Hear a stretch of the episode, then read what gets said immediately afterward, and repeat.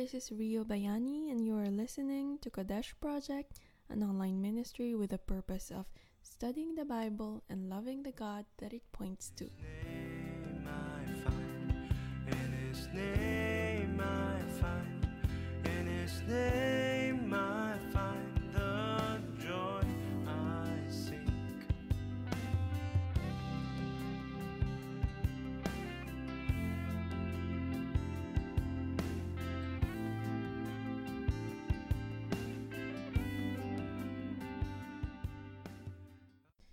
Okay, amen. So, welcome to the podcast. And if you've been following the Kodesh Project blog for a little while, you know that we had episodes prior to this one that discusses the book of Genesis. But right now, we're kind of starting over with this episode. We're having a brand new start, so welcome back to all of us! Yay! And if you are a new listener, I want to welcome you as well, and I hope that you would find encouragement in this episode and in the upcoming ones. Okay, so I'm rebooting the podcast because I have given much thought to what kind of content do I really want to have. And though nothing changes, that it's still going to be a Bible centered, Christ centered, Christian life oriented discussion. This time, I want to share my personal take with all the things that I want to talk about. Because initially, the purpose that I had in mind was to formally study the Word of God, which is the Bible, with its technicalities like history, Old Testament survey, New Testament survey, the different authors, and the different dispensations of time.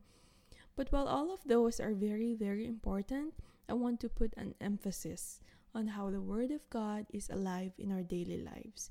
And I want to have relatable stories and testimony sharing that would remind every person who are listening that, hey, whatever you're going through right now, someone from the Bible, or someone that I know, someone that you know, or you and I personally experienced that. And this is what God did for all of us.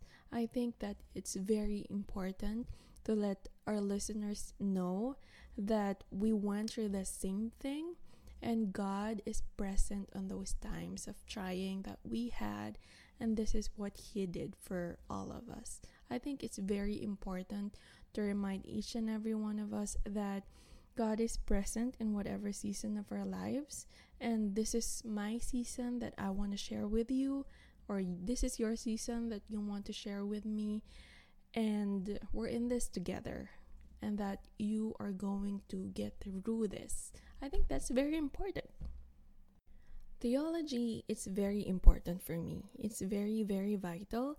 And I believe that every Christian needs to be knowledgeable of the Word because we are all called to be prepared to give an answer to everyone who asks us about the hope that we have in Christ. It was mentioned in 1 Peter 3:15. But I also want to remind us all that our testimonies play a great part in strengthening a brethren or sharing the gospel to those who haven't heard it yet. Like every person whose hearts were touched by Jesus in the Bible, we are all called to go and declare what God has done in our lives. And that's what I'm going to do. Okay, so that's what you're going to hear from me most of the time. And just to give you a few background about myself, my name is Rio Bayani. I'm 27 years old and I just turned 27 two days ago. And I am married to a loving man whose name is Ezra. And I love studying the Word, I love studying the Bible, I love praying, and I love sharing it. But I don't feel comfortable in front of the camera, so podcasting is the perfect platform for me. With podcasting, you can even listen to me while you're at work. You can listen to me while you're doing your assignments or doing some house activities, you know, at home rituals, whatsoever, however you like. So I hope everybody's relaxing, everybody's ready to listen, and I'm looking forward to learning with all of you. So, for this episode, I want to talk to you about embracing your calling or embracing the life God has called you to live and loving every part of it. And I want to share with you what triggers me to talk about this. Bear with me because there is a lesson in here. One day, when I was fixing my blog for like the nth time, and to give you a background, I've been trying really, really hard to be a good blogger since I was in high school, and I've been really, really jealous about people who do it so effortlessly. And I'm talking about lifestyle bloggers, fashion bloggers, people who make good posts about their travel, food recipes, workouts, all those things. Back then, I used to think, I want that life. I want to talk about skincare routine and how desserts are good for your health and the 10 things that you can do in a certain place. But each time I try, I have no words to say. I don't know where to start. I don't know how to do it. I don't feel hyped up. I don't feel inspired. But there is one thing that always excites me constantly that I can't stop reading about and thinking about and shut up about. You know what that is? That's the Bible.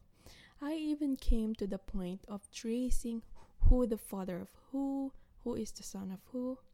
You know, the genealogies everybody's so bored about. You know what else? What else excites me? Prayer. I even came to the point of going to a prayer conference with old people way older than me, and they were all so amazed with how young I was, and yet prayer excites me. Which is a concept I think that we need to break because prayer is for the young and the old alike, it's for everybody. And you know what? I was not proud of it. I hated the fact that I was wired like that because I want to be cool. I felt like I was so boring and that no one is going to like me because I'm such an old, old soul. In fact, I tried so hard steering away from that life. I tried so hard writing about other things that I thought was way more interesting than the Bible, way more youthful, and I just don't succeed in them. And back then, it was so frustrating and annoying. So I told my husband this story because I thought it was funny. It was funny for me. So he looked at me, smiling, and he told me, You know what? This is what you're called to do. I look at you, I look at your life, and this is just you. You can't pursue a different one because you were made for this. You're like a fish trying to fly. You were made for water, you are so good at swimming, but you've overlooked that by trying to pursue a different life. That's why it frustrates you. When he said that to me, I was reminded of Jeremiah. Jeremiah is one of my favorite prophets in the Bible. In fact, my life verse is from his book, and I want to share it with you. It can be found in chapter 20, verse 9, and I'll be reading from the NIV version. It says, But if I say, I will not mention his word or speak any more in his name, his word is in my heart like a fire, a fire shut up in my bones. I am weary of holding it in. Indeed, I cannot. God called Jeremiah to be a prophet at a very young age. When God called him, he said, Ah, Lord God, behold, I cannot speak, for I am a youth. But God told him, Don't say that. I will give you the words to say. You will follow my command. I will put my words in your mouth, and you will proclaim to these rebellious people whatever I want you to tell them. But because God's message for his people at that time were all judgments, because of their hard headedness, Jeremiah's ministry was so unpopular. He was not loved for it. In fact, a lot of people were waiting for him to stumble, so he would just shut up, so he would just stop proclaiming all these unpleasant declarations, so he would just stop doing what he's called to do. And in Jeremiah chapter 20, he was so overwhelmed because of his struggle in the ministry and his great passion for the Lord. He said in verse 1 Lord, you have persuaded me, and you have prevailed. And now he can shut up about it. Although everybody mocks him whenever he proclaims God's message, he can't stop doing it. God's word is like a fire shut up in his bones. This is what Jeremiah is called to do, and there is no other life for him apart from that calling. There are times in our lives when we want to pursue a different path other than what God has prepared for us. Most of the time, our calling is revealed through the things that we love doing, the things that we get mad about, and the things that we can't shut up about. And every now and then, God stirs up this desires in us for us to have a clue on what He wanted us to do, on what kind of life He wants us to pursue. Sometimes we're in denial about it because it's less cooler than what we have in mind for us. But when you choose to embrace the life that He has called you to, that's where He can use you effectively. That's when you leave the greatest impact. You become the most effective asset of heaven when you become you. Because no one else can be you. No one else can share the message you carry. No one else can bear the testimony that you have. You are different. You are unique. And God has a purpose for that. God had a purpose for me. He prepared me for it because He will use me for His ministry. He will make me do Bible study lessons in a way that would help people understand His Word. He will use my testimony to encourage the people He will send my way. He will use me to challenge and strengthen those who are weakened in faith. Who would have thought I would be doing things like that? I didn't know it back then. All I know was there was something that I cannot resist doing. And little did I know that He is in the process of creating in me a purpose that is greater than myself. I know God is working on something in your life too, and I know it's going to be great. With that being said, I encourage you to do three things during the process. First one is keep in touch with your Maker through prayer. There is no better way to be enlightened about your purpose but to ask the very being who placed it in your heart. God said in His Word that before He formed us in our mother's womb, He knew us already. Psalms 139 will tell you how well God knows you. We cannot go anywhere away from His Spirit, he knows when we rise up. He knows when we sit down. He even searches our hearts. He knows what makes us. He wired us in a certain way to play a certain part. Might as well inquire Him of it. Lord, why am I so upset when these things happen? Lord, why do I always end up doing this? God, what is your purpose for this season in my life? By doing this, you practice His presence by acknowledging it, and you're building a mindset of waiting for a response. Your heart is alert, your consciousness is waiting for an answer, so when it comes, you recognize it right away. Second is knowing your Maker by reading His Word.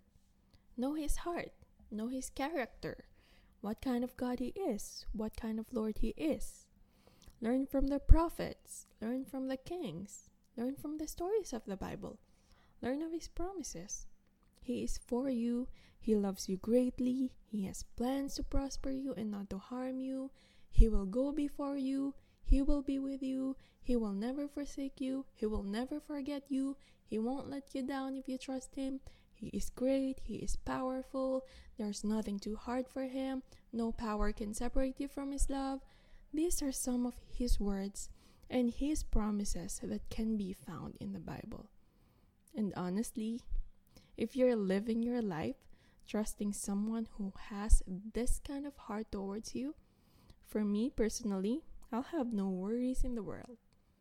Learn of Him and test Him, His heart, His words, his characters, his promises, test all of it. I know he won't disappoint. By doing this, you are giving yourself an opening, a space for him to move and prove you of his love and faithfulness. Lastly, acceptance. I suggest you get a good grip of your calling and excel in it. Learn about your strengths and improve in it. Okay, a lot of people in the Bible were called, and most of them tried to get away from their calling. Everybody's done it. We all have excuses.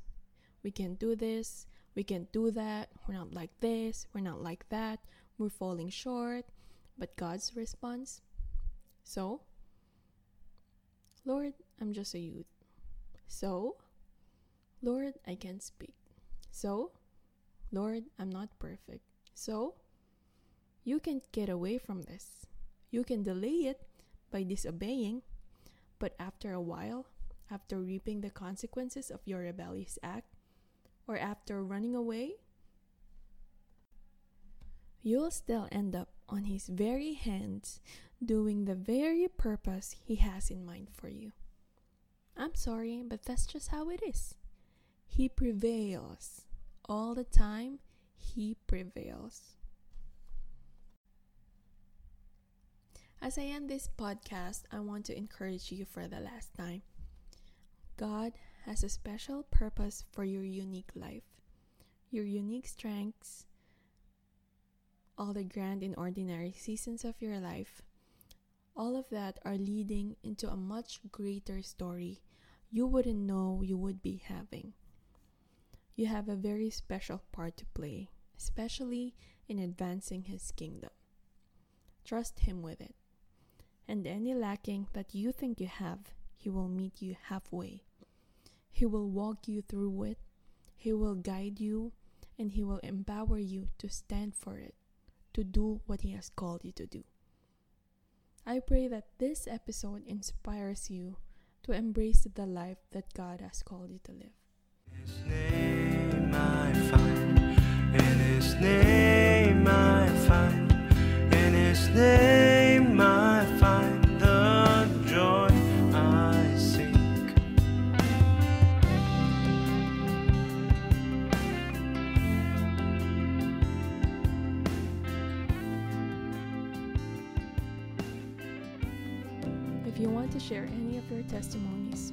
Suggest a topic for us to talk about, please feel free to email me at kodeshproject at gmail.com and I would love to hear from you guys. Okay, so I want to end this up in a prayer. Lord God, thank you for creating a purpose in each and everyone's heart. Thank you for being with us, Lord. Thank you for guiding us and empowering us, Lord. I pray, Father, to everyone is having confusion, Lord God, with their calling, Lord, who doesn't have a clear picture of their purpose. Lord, I pray that you would guide them through this time. I pray that you would reveal yourself, Lord God, to them. And I pray, Lord, that you will build a relationship, Lord, that will create clarity, for Father,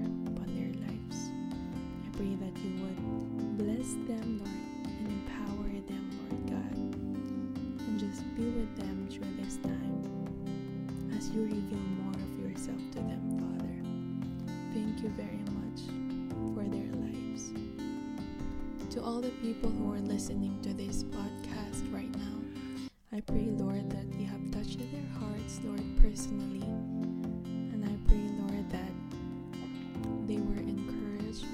Message through the life of Jeremiah, Lord God. We thank you for your word. We thank you for your faithfulness throughout the generations, Lord God.